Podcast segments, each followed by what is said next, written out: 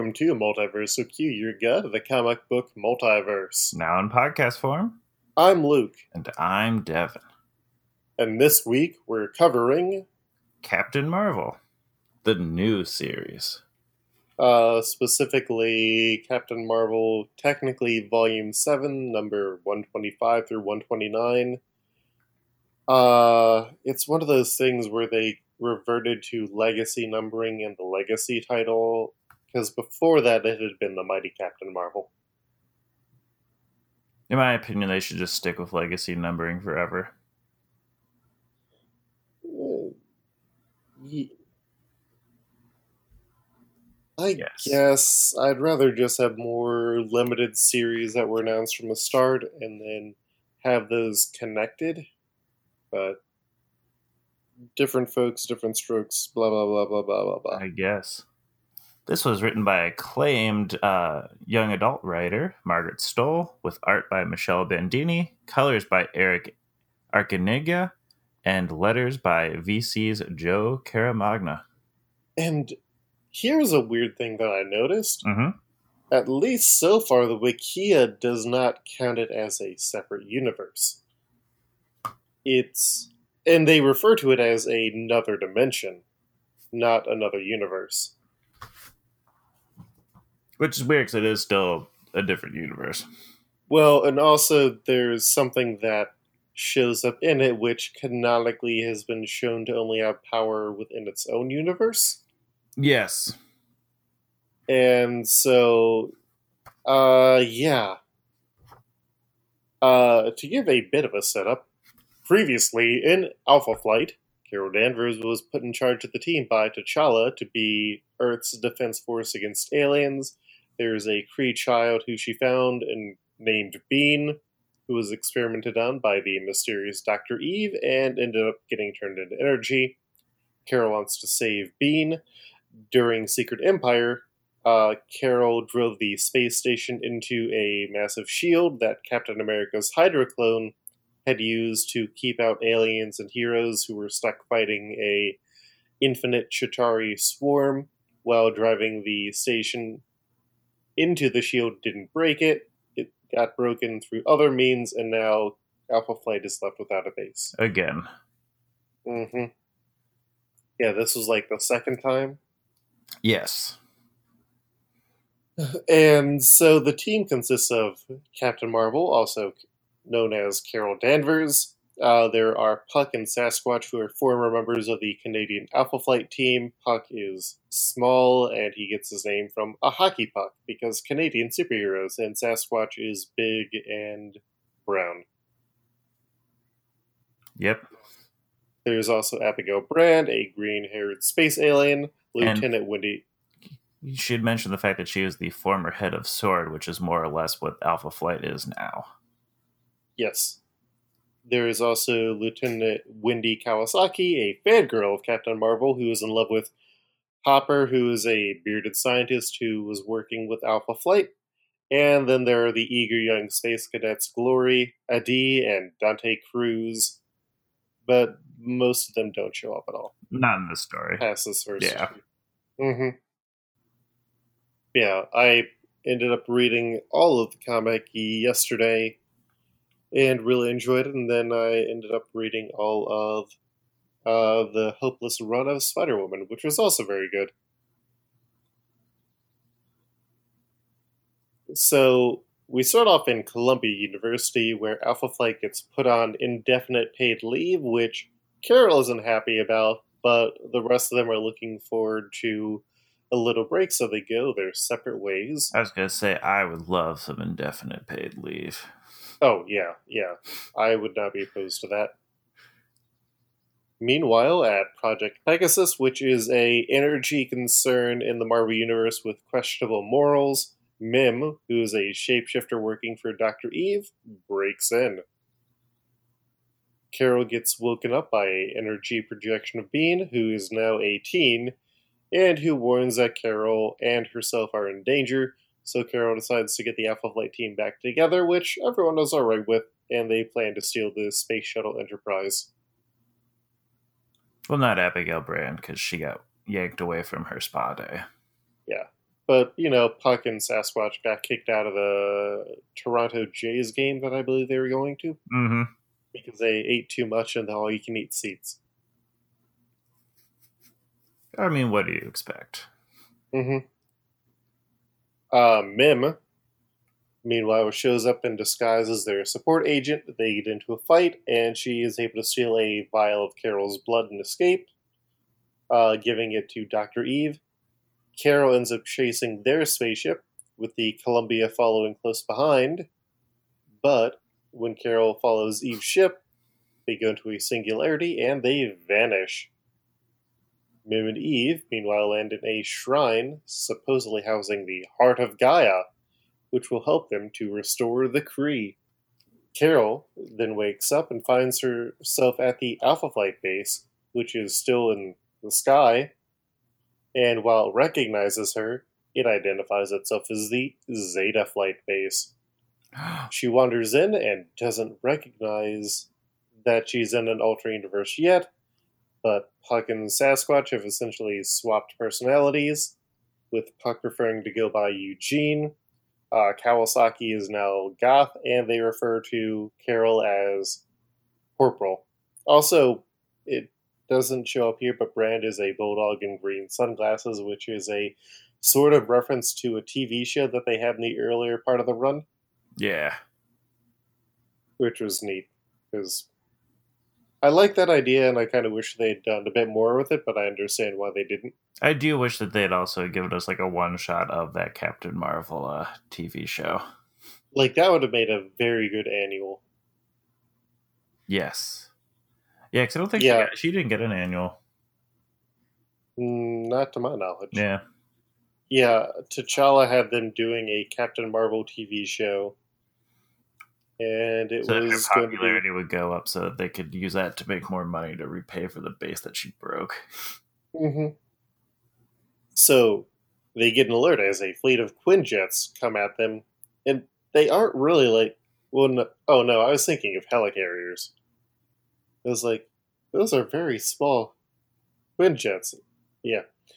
Uh, they get an alert as a fleet of Quinjets come at them, which was stolen by the Widower, and they work to take down the fleet. And Carol notices that Eugene is hesitant to fight here, and Kawasaki is a very good pilot.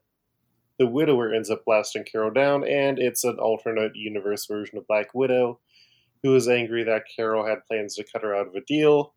But Carol is very surprised to see her because Black Widow got killed by Hydra Cap. It's fine though. I don't even think she was dead for like two months.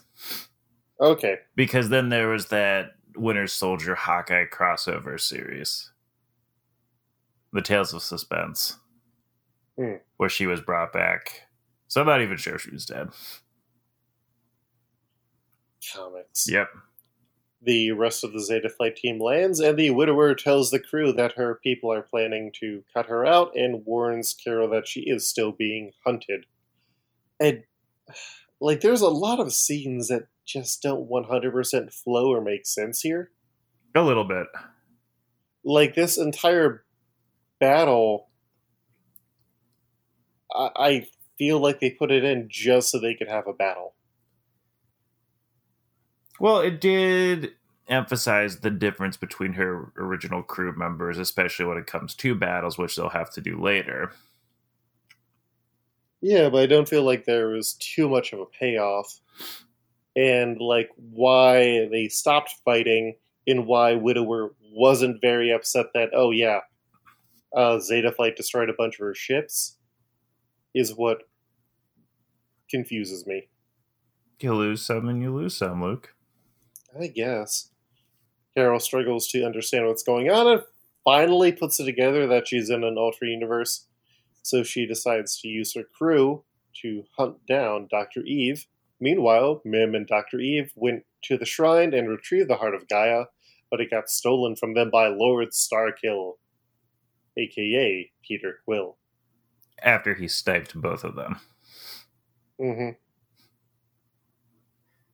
During the night, Bean sends Carol a vision of the temple, and they find out that the loot was stolen, and Widower knows that Starkill did it, and that the Ravagers are working with him. While Starkill talks to his employer, who's angry about the murders he's done, we see that he's not really the lovable rogue, and that his Drax, who has two X's in his name, killed his own family. Well, apparently it was because they were bad people, so maybe it was fine. Yeah, but I mean, this is also this Peter Quill saying that. So. That's true. Carol's crew is less than enthused, so to keep face with the widower, she has to rip into them and get them to follow her orders, and they follow the Ravagers to their hideout.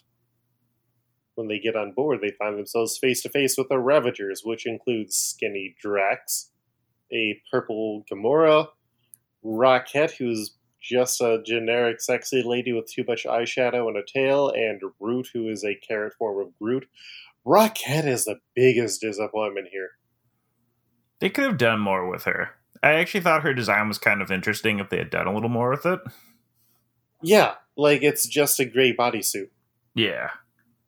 I mean, she's kind of just like, to me, she was kind of like a not developed raccoon version of Squirrel Girl. Yeah, I would agree with that. Or like that uh weird Jim Lee redesign almost. You see that Jim Lee uh Squirrel Girl, right? No, I don't think I have. Uh, let's see if I can quickly find it. Jim Lee, Squirrel Girl. The scary thing about the internet is how much things change.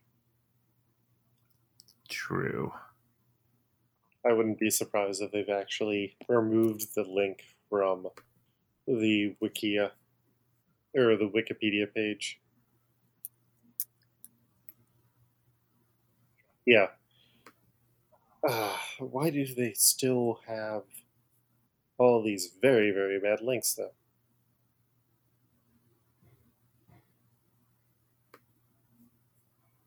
Okay, it should have been still up there on 2015. Well, it's 2018 now, Luke. I know. Oh, nope, I was wrong. I was wrong. Also, that is still horrifying. Oh, God. Oh, God. I put the link in the chat. yeah. oh, jeez. I mean, uh, I don't think it's quite. Rocket's not quite that bad. No, I just had a different picture in my mind. And, um. Oh, what have we done? What have mankind wrought?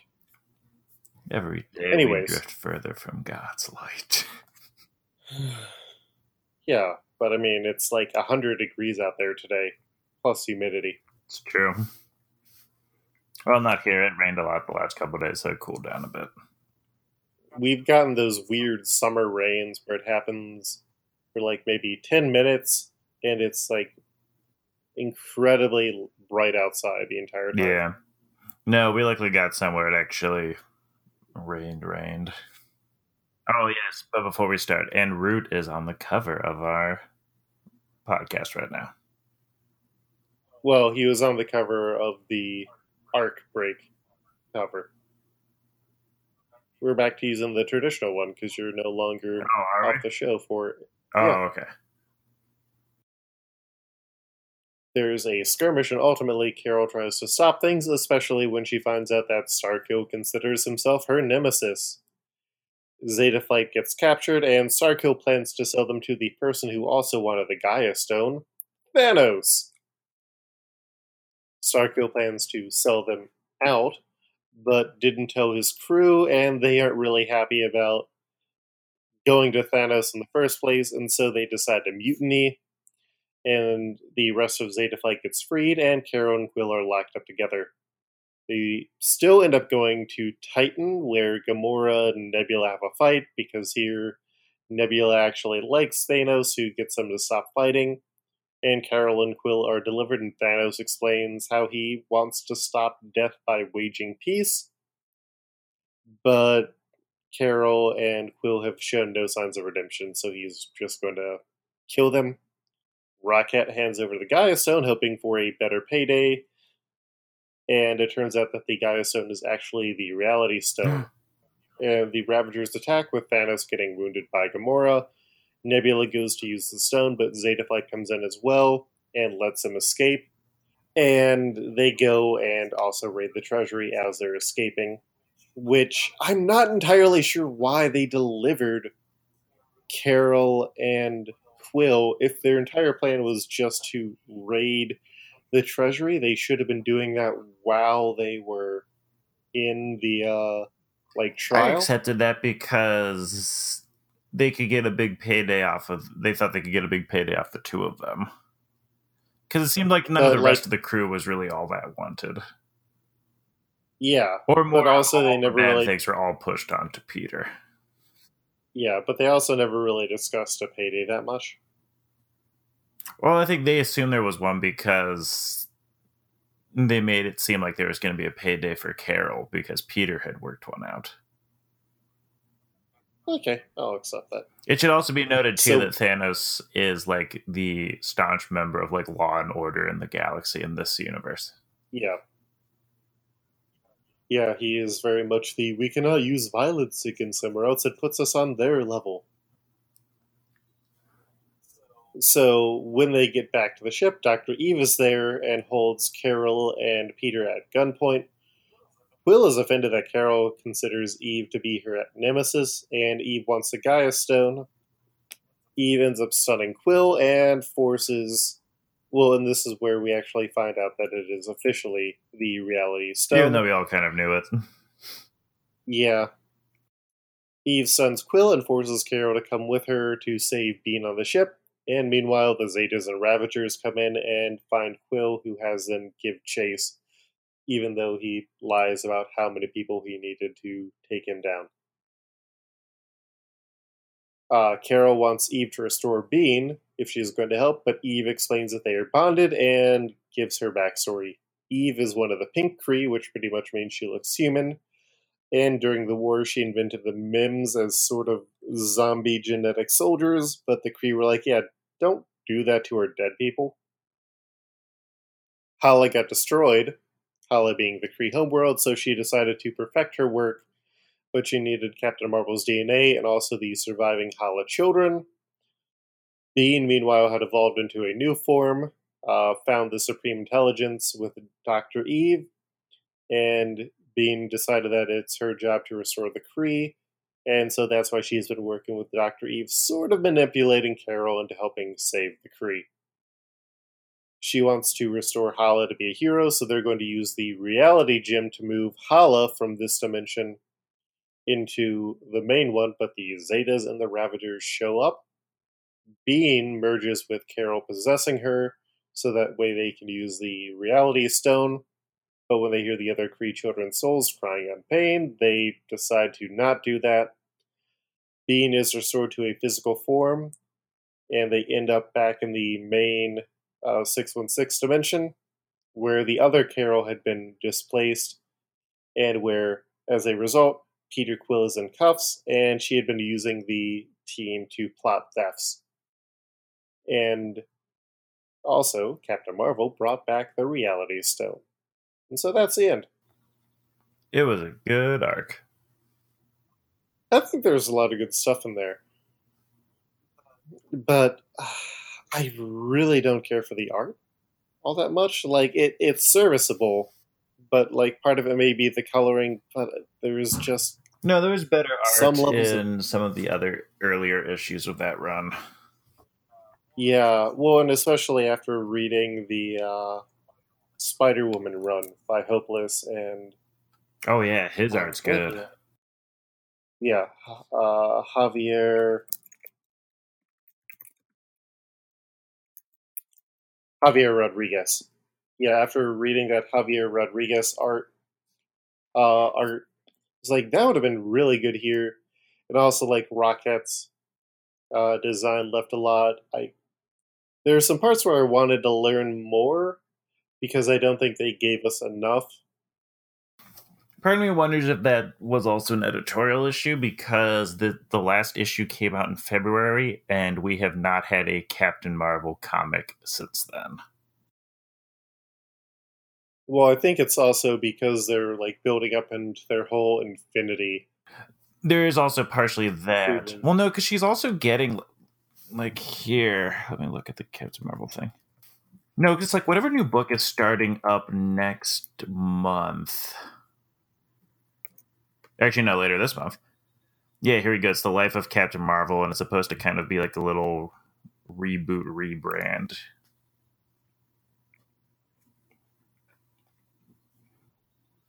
Hmm.